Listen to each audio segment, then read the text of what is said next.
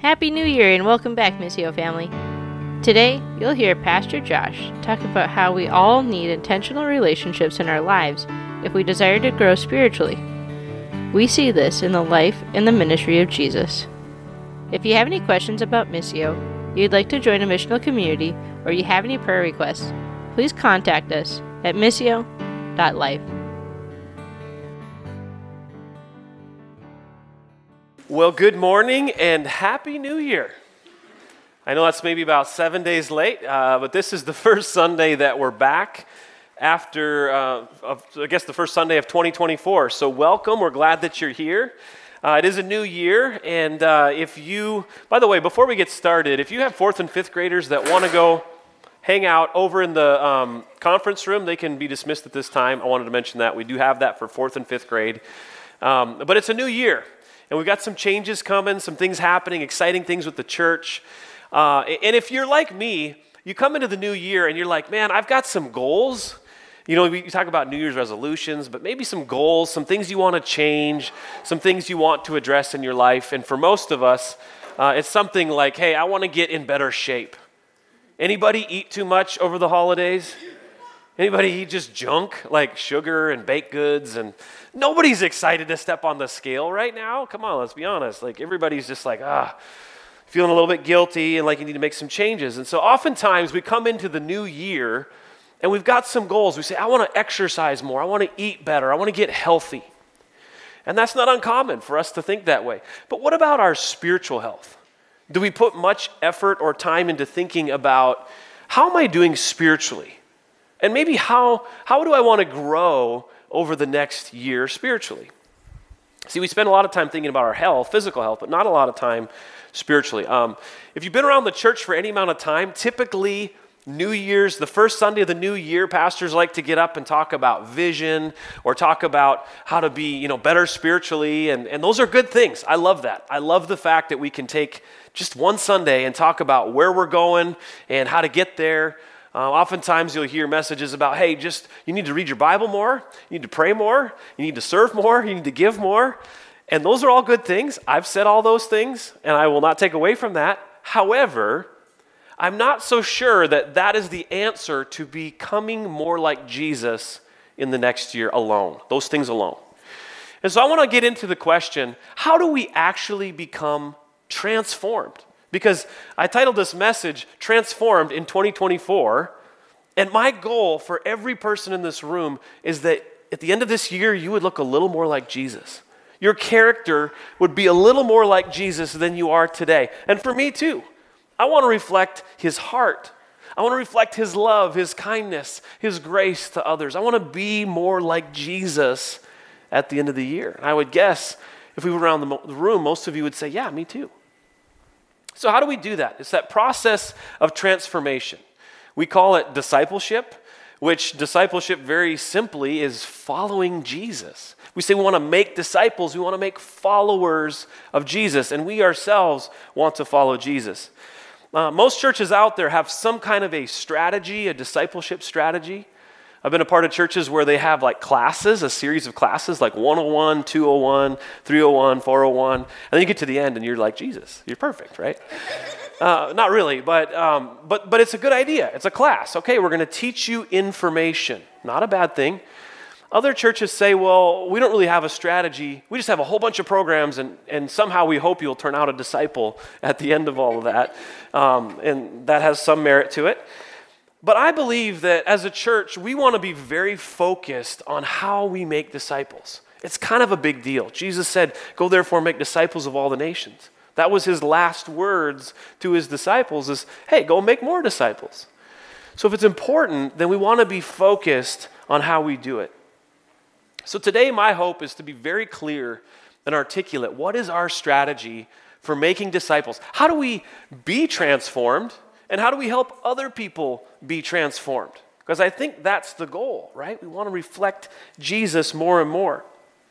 So um, many, many times we think of discipleship in terms of that classroom thing. Like, hey, if I just have more knowledge, if I just learn some new things about the Bible, then I'll grow spiritually. There's some truth in that. We need to understand the Word of God, it changes us. But I know a lot of Christians, and you probably do too, who've studied the Bible for years, and year after year, they struggle with the same sins. They never really live free. They struggle to make disciples, to reach new people who don't yet know Jesus. And so, just studying the Bible alone doesn't guarantee that we're going to grow spiritually. We need that plus application. We need to learn how to live it out in real life. And I think this is what Jesus modeled for us. So today we're going to look at a couple scriptures and we're going to see how did Jesus do ministry? It was happening a long time ago, different culture, different place, part of the world, all of that. But there's some principles that we see from the life and ministry of Jesus that I think are super relevant for us today, right now in our culture. So if we feel stuck spiritually, I'm going to say that it might not be because we, we don't have enough information. It might be because we need a little more application, right? Instead of learning new things, what if we needed to experience some new things? And that's where we're going as a church. We are a gospel centered church. Everything that we do is centered around the truth, the truths of the gospel, Jesus Christ. And it changes everything. And I'm going to explain a little bit more what that means. So, the first thing that we need is we need a different framework of discipleship. Many of us, again, think educational. Education equals spiritual growth. I'm going to argue that we need education, but we also need relational. We need a relational discipleship where we are in relationship with other people, and that's how Jesus did it. We're coming off the heels of our Christmas series. It was God with us.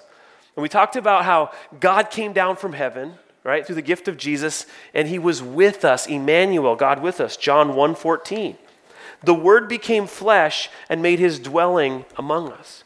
We have seen his glory, the glory of the one and only Son, who came from the Father, full of grace and truth. So God came down, literally came down from heaven to invade earth, to put on human flesh, and to be with us. And so, Jesus, as he did his earthly ministry, he spent time with his disciples. He hung out with them.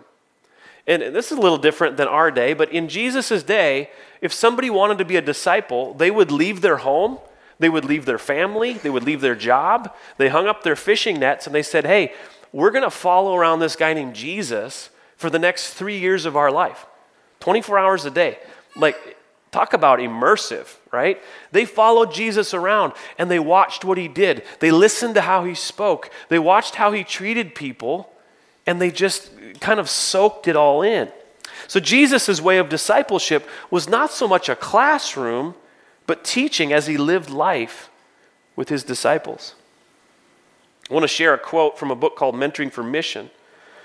It says, Through the disciples' continual exposure to who he was, what he did and said, Jesus intended them to discern and absorb his vision, mindset, and mode of operation. He desired them to become so saturated with the influence arising from his example and teaching, his attitudes, actions, and anointing, that every single area of their lives would be impacted toward greater likeness to himself. The approach he decided on was simple and formal, practical, and holistic. The totality of shared life experiences made up the disciples' classroom, and their teacher, teacher's words merely needed to further elucidate the lessons already gained from his life. So Jesus' classroom was life. He said, Disciples, follow me around. We're going to come and we're going to do some things, and I'm going to teach you, and I'm going to correct you, and I'm going to help you get it. This is what the kingdom of God looks like. If you have a Bible, we're going to go to Mark chapter 9. I want to give you an example of this. And Jesus did this often, many times throughout Scripture. I just picked one. I'm like, this, this is a great one. So, Mark chapter 9, starting in verse 33, if you want to follow along, otherwise, we have it on the screen. And this is the little argument that the disciples had about who's the greatest. Verse 33 They came to Capernaum. When he was in the house, he asked them, what were you arguing about on the road? But they kept quiet because on the way they had argued about who was the greatest. Sitting down, Jesus called the twelve and said, If anyone wants to be first, he must be the very last and the servant of all. He took a little child and had him stand among them. Taking him in his arms, he said to them, Whoever welcomes one of these little children in my name welcomes me. And whoever welcomes me does not welcome me, but the one who sent me. So the disciples are having a little conversation on the road. Jesus asks the questions. Hey, Jesus always asks questions he knew the answer to, doesn't he? He said, What were you talking about? Ah, dang it. And so they, they kept quiet because they didn't want to say. They knew it was wrong, but they're like, okay, well, we were arguing about who was the greatest. And Jesus was then able to address their hearts. He said, hey, you guys don't get it. You want to be first in my kingdom? You need to be last. You need to be the servant of all. My kingdom is upside down. You don't, you don't push your way up the ladder for success, you go down and serve. You want to be great in the kingdom? Get involved in the kids' ministry. That's what he said. Go serve some children. That'll, that'll bring some humility to your heart. So Jesus was able to address, and this is just a conversation along the road. They're just they're walking along and they sit down, and this is the way Jesus taught. This is how he influenced these disciples and he addressed their hearts. See, they didn't want to tell them because they knew that it was wrong, but when you are in the context of relationships, you can't really hide, can you? Um, the best spiritual growth happens in the context of relationships. I'm sure the 12, they could have just justified, like, oh man, we were just trying to figure out, like, who's in charge of this and who's in charge of that, or, or maybe who gets to sit closest to Jesus at the next meal. They could have had all kinds of reasons to justify their argument. But Jesus called them out. He said, No, your, your heart's not right. It's, you need humility and you've got pride. And that's the process of discipleship that we're after is tending to the heart. Like what's really going on in here? What's really going on in my heart? That's, that's what we need to get to. And when we, when we ex- explain that, when we um, talk about that amongst our church family, it's a matter of how do we apply the gospel to where my heart's at. We call that gospel fluency. So if you've heard us say that before, gospel fluency, that, that's what it means. It means how do we apply the truths of God's word, the truths of the gospel to my heart in this situation? Um, and it's almost like learning a new language. For many of us, uh, we've been at this for a few years and we've been talking about this, and it's a little clunky at times. It's like trying to go speak Spanish when you just aren't very good at it. You know, you're trying to string a sentence together, and um, I'd like to think that maybe I've grown a little bit in the last three years of, of learning to be fluent in the gospel. But I want to give you an example of a time I was absolutely not fluent in the gospel. Um, so when I first started seminary, the first class that I had to take was evangelism, evangelism class. And there was an assignment, and they said, okay, this week you have to go share the gospel, do a gospel presentation to three people that you have no relationship with.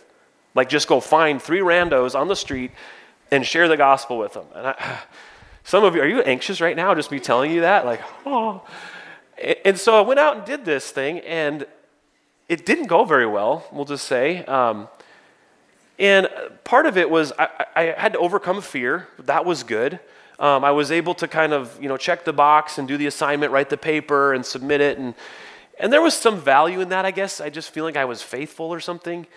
Um, but as I reflected on it, I felt like it wasn't the most effective way to reach somebody. And what, it, what I found was there were two, uh, two problems that I had with it. The first one is I had no relationship. They didn't know me from Adam. I just walked up to them and said, "Hey, do you want to know about how to, you know, go to heaven when you die?" And they're like, uh, "Yeah, I guess." And I had no relationship with them, so it, it felt very disjointed. It, it, felt like it was a sales pitch, like I was a used car salesman trying to sell them a, a rusty old minivan that they didn't want, you know. Um, and the second thing was my gospel was way too small. All, all I approached it with was like, hey, do you want to go to heaven when you die? Which is hugely important, eternally important. But the gospel is so much bigger than that. The good news of Jesus envelops all of life. The good news of Jesus affects my marriage, my kids, my job, my finances, my, my hopes and dreams, my purpose. Like the gospel is good news to all of that. And I didn't understand that until years later. Now, if you go out and you share the gospel that way and you like to cold call people and it works for you, blessings. I don't want to discourage you from doing that. But I would say that for me personally, growing in gospel fluency learn, means to learn how do I in, just weave this into normal conversations and I don't have to flip a switch and go into sales mode or uh, it's just like it, it's actually good news and our lives become good news to the people around us. And we begin to offer hope and words of encouragement. So, when we talk about d- discipleship and we define it as a church, this is what we call it moving from unbelief to belief in every area of life in light of the gospel. So, how do we trust God with all of life? Absolutely, with our eternity. We need His forgiveness. We need to be uh, forgiven from our, our sin problem. That is absolutely important. But how do I learn to trust Him with my day to day struggles? The stuff that I'm tripped up on and I'm anxious about and I'm worried about. Because we all have those areas of unbelief. That's what Jesus did. He called out his disciples. He said, Hey, you're not trusting what God says is true about you here. You need to adjust your perspective. And he spoke constantly, Jesus did, to his disciples about this is where you're not trusting God. Have faith, believe, fear not. How many times did he say those things in the, in the Gospels? Over and over. In his book, Gospel Fluency, um, author Jeff Vanderstelt, he says this I struggle with unbelief on a daily basis. I have a conversation with my wife, and when she points out something I've yet to get better at, I hear the word failure in my head. I try to lead a good conversation about the Bible at the dinner table with my children, but instead of eager beavers on the edge of their seats, I get slouched bodies and rolling eyes. Bad father. I teach on being a good neighbor, one who knows the stories of the people who live on your street, but since I've moved into my current neighborhood, I know only the story of failed attempts to meet people. Hypocrite. Unbelief. I slip in and out of believing God's word about me and trusting his work for me. Jesus gave his life to make me a new creation. He died to forgive my sins and change my identity from sinner to saint, from failure to faithful, from bad to good, and even righteous and holy. But I forget what he has said about me. I forget what he has done for me. And sometimes it isn't just forgetfulness, sometimes it's just plain unbelief.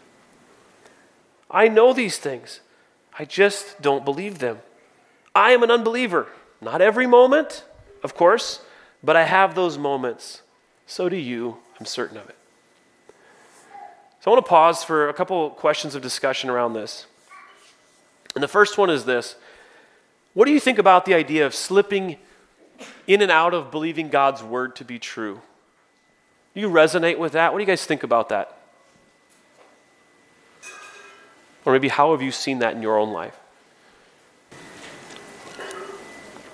What do you guys think? Lying to yourself. Lying to yourself. What do you mean by that? Uh, like saying that you believe in it and then you don't. You know? And yeah, you know, exactly. Yeah. We, You know, how can you how can you save yourself? You can't give yourself to God first. You gotta give yourself to God and then you know, then, just a minute. you know, you know, he'll he'll he'll you know, he always lays down everything for you. It's just up to you to take to take what he lays down for you. Yeah, we can lie to ourselves. We deceive ourselves all the time. I do that. You guys do that? We think we, we ah, I totally believe you. I trust you, Jesus. And then the next moment, we're, we're living a different way, right? Second question is why do you think God designed discipleship or spiritual growth to happen in the context of relationships? What do you think? I just, I just threw you a softball from the last question. He was the first person to invent the support group. Support group, I, I think it- it's that, You know, just kind of like the people who are you're accountable to. yeah, accountability. With, that are doing the same thing you're doing, who be there when you're having a bad day or For sure. show you how to do something that you're not doing right. For sure. But what about what we were just talking about there with deceiving ourselves? How do other people fit into that? They call you out. They call you out. That's accountability, right? We need other people in our lives so we don't deceive ourselves. And we don't just say, well, I'm good, I'm fine, I trust God. And, you know, a good friend, brother, sister in Christ can say, hey, you know, I'm, I'm seeing your behavior here. You say you trust Jesus, but your, your behavior's telling a different story, right? So I want to talk about discipleship vehicles. Um, really just giving some, some clarity to what we do as a church. How do we grow spiritually? How do we look at the model of Jesus? And so when we think about these, we have three discipleship vehicles. The first one is the gathering. That's where you are. Surprise, you're in the gathering. Number two, we have missional communities, which many of you are a part of. And then third one is DNA groups, which many of you are also part of those. These are the three vehicles that we have to help move us forward spiritually in our growth. Now, the reason we use the word vehicles is because not every vehicle has the same purpose. If you were going to move all your stuff from your house to a new house, you would go get a moving truck, right? You'd call U-Haul, you'd get the big box truck, put all your stuff in there and move it. If you're going to go on a date with your spouse on a nice summer night, you're going to probably take a, like a car, like a convertible. If you have access to one of those, wouldn't that be awesome? Put the top down, go cruise on a nice summer night. I know we can't even think of summer right now, but it exists. Um, but if you're going to go, you know, on a date, you're probably not taking the, the U-Haul. I mean, maybe you roll that way. I don't know, but not the best, you know, date night vehicle, and you're probably not going to take a convertible to go move all your stuff across town, you may be making a lot of trips. Different vehicles have different purposes, and that's how we see these three things amongst our spiritual growth. So I want to talk about the gathering just a little bit, and, and probably all know we've been around church. We know what the gathering is. We, we gather for worship. We gather for the teaching of God's word, for prayer, for serving, for relationships, encouragement. There's just so many awesome things. And I love the gathering. Guys, I love seeing you, your faces every week. This is like the family reunion. We all get together and, and it's biblical. This is what Hebrews 10 says. Let us not or let us consider how we may spur one another on toward love and good deeds. Not giving up meeting together as some are in the habit of doing, but encouraging one another, and all the more as you see the day approaching. So it's biblical to gather as the church, to be together. We need this. It's part of our, our spiritual vitality to be with God's people. The second vehicle that we have is missional communities. And when you look at the life of Jesus, spending time with his 12, doing life with them, life on life discipleship, tending to the heart, speaking the truths of the gospel into every corner and area of their life, that's what we're going for. They, they ate together. They hung out together. They did miracles. They served together. Uh, you look through the Gospels and you see all the things that Jesus did with his disciples. And I'm pretty sure they probably, you know, had some fun together. Like, I don't know what they did for fun. You know, go watch the camel races or something. You know, I don't know what they did in Jesus' day, but I'm sure they went and even hung out together. And so that's the idea with uh, missional communities is a communal kind of stuff. Like, you know, just um, we have organized events like a family dinner night where you're, you're sharing a meal and a study. But that's not the goal of the MC. It isn't just to say, hey, we're getting together one night a week, but to let that expand into other areas of your life. To say, hey, we're hanging out, we're grabbing coffee. Maybe I know MCs that vacation together, they take trips together. This is where life on life discipleship happens. But it takes an intentional relational commitment that you have to give people access to your life. And unfortunately, many of us, we don't really want to let people in. We're like, we have trust issues or we're, we're, afraid or maybe we've been hurt in the past. But this is where the good stuff happens, you guys. Um, even after Jesus ascended and he left, he went back to heaven, uh, his disciples continued, the, the church in the, in the book of Acts, Acts chapter 2, they continued this communal life. Look at what it says in verse 42. They devoted themselves to the apostles' teaching and to fellowship, to the breaking of bread and to prayer. Then, verse 46 Every day they continued to meet together in the temple courts. They broke bread in their homes, they ate together with glad and sincere hearts. So, if you look at the book of Acts and you read that latter part of chapter 2, they sold all their stuff, they moved in together, they shared all their bills. That sounds a little weird, doesn't it? Like, if you want to do that, go for it. I don't think I'm going to I'm gonna sign up for that myself.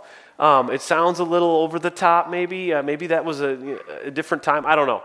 Um, but the point is that this idea of life on life relationship, of, of like opening your heart, opening your life, opening your schedule to other people, I think we, we see that. And it's so beautiful. I want to give you an example um, of just how this can look in an MC, like, um, I'll just give you a hypothetical. So we're going to say Beth and Chloe. These are not real people, but I've heard this story play out many, many times in real life. So Beth and Chloe are a part of the same missional community. And on Wednesday night, they gathered at Chloe's home. They had a meal, they did a study, and they were talking about just anxiety and, and where that comes from. And Beth opened up and she said, You know, I've got this boss, and he's a real jerk, and I can never do enough. Like, I never measure up. I never get, you know, an accolade from him, and he's always on my back, and I just feel like he's always riding me, and I can never, I can never get my performance high enough for him.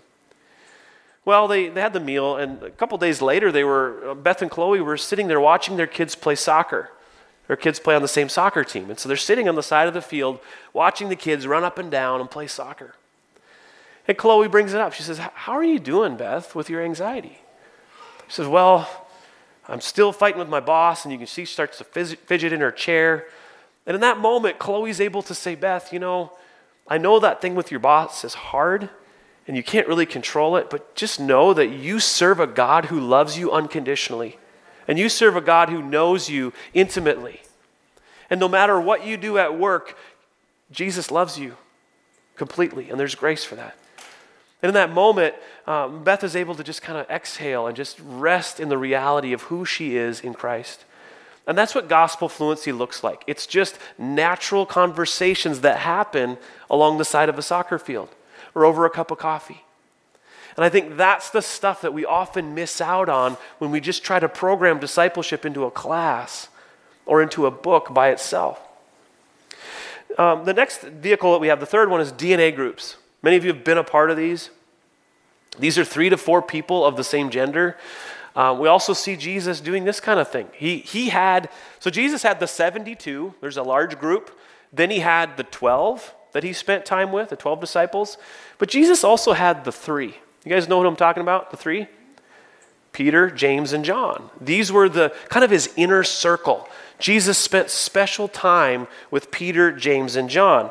So I want to look at a couple of scriptures that show us this. The first one is in Mark 5, and it says this While Jesus was still speaking, some people came from the house of Jairus, the synagogue leader. Your daughter is dead, they said. Why bother the teacher anymore? Overhearing what they said, Jesus told him, Do not be afraid, just believe. He did not let anyone follow him except Peter, James, and John, the brother of James. So, this was a miracle moment that Jesus had. Healed the daughter of Jairus, the synagogue leader, and he only brought Peter, James, and John. These were the only three guys that he brought. This was an intimate setting. For whatever reason, Jesus had a special purpose for these three guys. Then in Matthew 17, after six days, Jesus took with him Peter, James, and John, the brother of James, and led them up a high mountain by themselves. There he was transfigured before them. His face shone like the sun, and his clothes became as white as the light. We know this is the transfiguration. Again, Jesus brought the three, had this mountaintop experience with them and they were able to have that intimate setting with Jesus. So, DNA groups stand for Discover, Nurture, Act. Discover. What does the Bible say? What is the truth of the scripture? We discover that. Nurture. How do we impact that from our heart? How do we know something, but then let it drop into our heart? Uh, how do we nurture the heart and then act? What am I going to do about it? How am I, how am I going to live this out in a very tangible way? So it's head, heart, hands. Discover, nurture, act. And so that's the, that's the process that we go through. Um, we have a, a, study guide that we use as a church, the DNA guide. That's great. Helps us understand the, the big picture of the gospel, helps us understand our identity, God's big story, a lot of the themes that you'll hear us talk about with Missio. Uh, but one of the cool things about it is it has what's called a gospel change project woven into the, to the book. And that sounds kind of weird. You're like, what is a gospel change project? Well, basically, what that means is that there's something in your life that you want to change, something that does not reflect Jesus. In one of the previous DNA groups that I was in, there was a, a gentleman who struggled with anger. And he said, I want to be a man of peace. I want to be known that I just, I have peace and I'm not an angry person. And so that was his thing. We came back to it week after week. How are you doing with that? How are you growing in that? What needs to change in your in your belief system, in your identity to live out that being a man of peace? And we saw over a series of weeks that he made progress. That's what we're going for, right? Transformation. How do I look more like Jesus later on than I do right now? And a DNA group is a great way to do that. So I want to pause for two more questions of discussion before we wrap this. The first one is this What obstacles do you face when it comes to inner life transformation? Anybody want to be super vulnerable here? What obstacles do you face when it comes to inner life transformation? Not wanting to do the work. Not wanting to do the work? It's pretty honest. What else? Being vulnerable and available. Being vulnerable, vulnerable and available. What do you mean by that? I'm a man who likes to have my guard up and protect. It Yeah. work in my relationship with Jesus. Yeah. Keeping our guard up does not help us grow spiritually. Block and attack is not going to work anymore. Yeah. I've got to be vulnerable with my hands. Instead of this way, they got to be this way. Yep. Yep, we have to be vulnerable and we have to be available. Absolutely. Anything else? listening to what God tells you to do. Listening to what God tells you to do. Or maybe obeying what God tells you to do. How about time?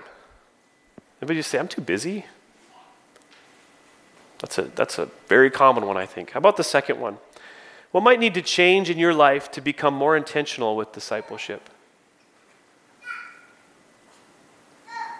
Make it a priority. Make it a priority. What else? I think that word intentional pretty much says it all. You have to intend for something. Yeah. Plan for it. You have to focus on something. We have to be intentional, yeah. But what might need to change? What needs to change? Anybody? Heart, maybe? You guys are shy this morning. I don't know what the deal is. Yeah, just an open heart to say, okay, uh, Jesus, I want to grow. I want to be honest about my hangups. I want to be honest with other people, available, intentional. See, as a church, we don't program a ton of things.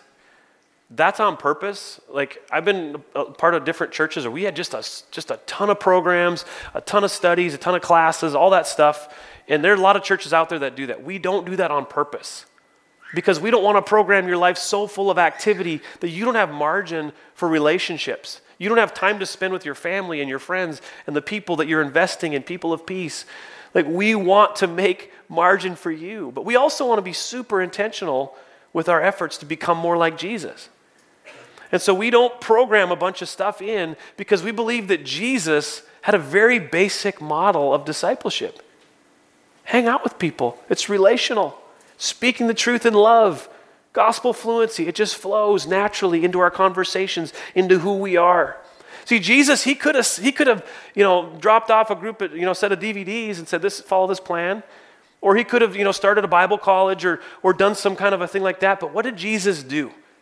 He trained up eleven guys, gave them three years of his life, and they started a movement that's still going today. Like you're sitting here today because of what Jesus did with those 11 disciples.